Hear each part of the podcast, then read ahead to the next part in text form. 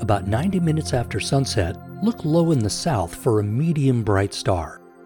It'll appear below and left of the bright planet Jupiter.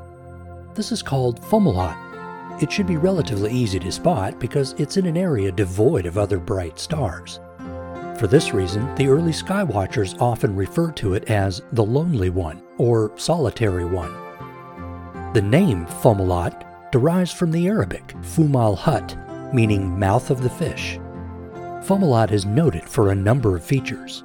It's the brightest star in the constellation of Piscis Austrinus, the southern fish. As the 18th brightest star in the sky, it's only 25 light years away, which is a stone's throw when it comes to astronomical distances. It's also quite young, estimated at only 450 million years, 10 times younger than our Sun. Fomalhaut is a famous place in the search for planets beyond our solar system.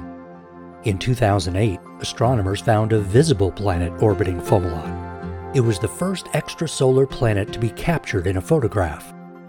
Up until that time, scientists could only detect exoplanets indirectly, usually by looking for the gravitational tugs on their parent stars. Fomalhaut's planet was recently given the name Dagon by the International Astronomical Union as a part of its public practice for giving proper names to exoplanets. Dagon was a Semitic deity that was half man and half fish.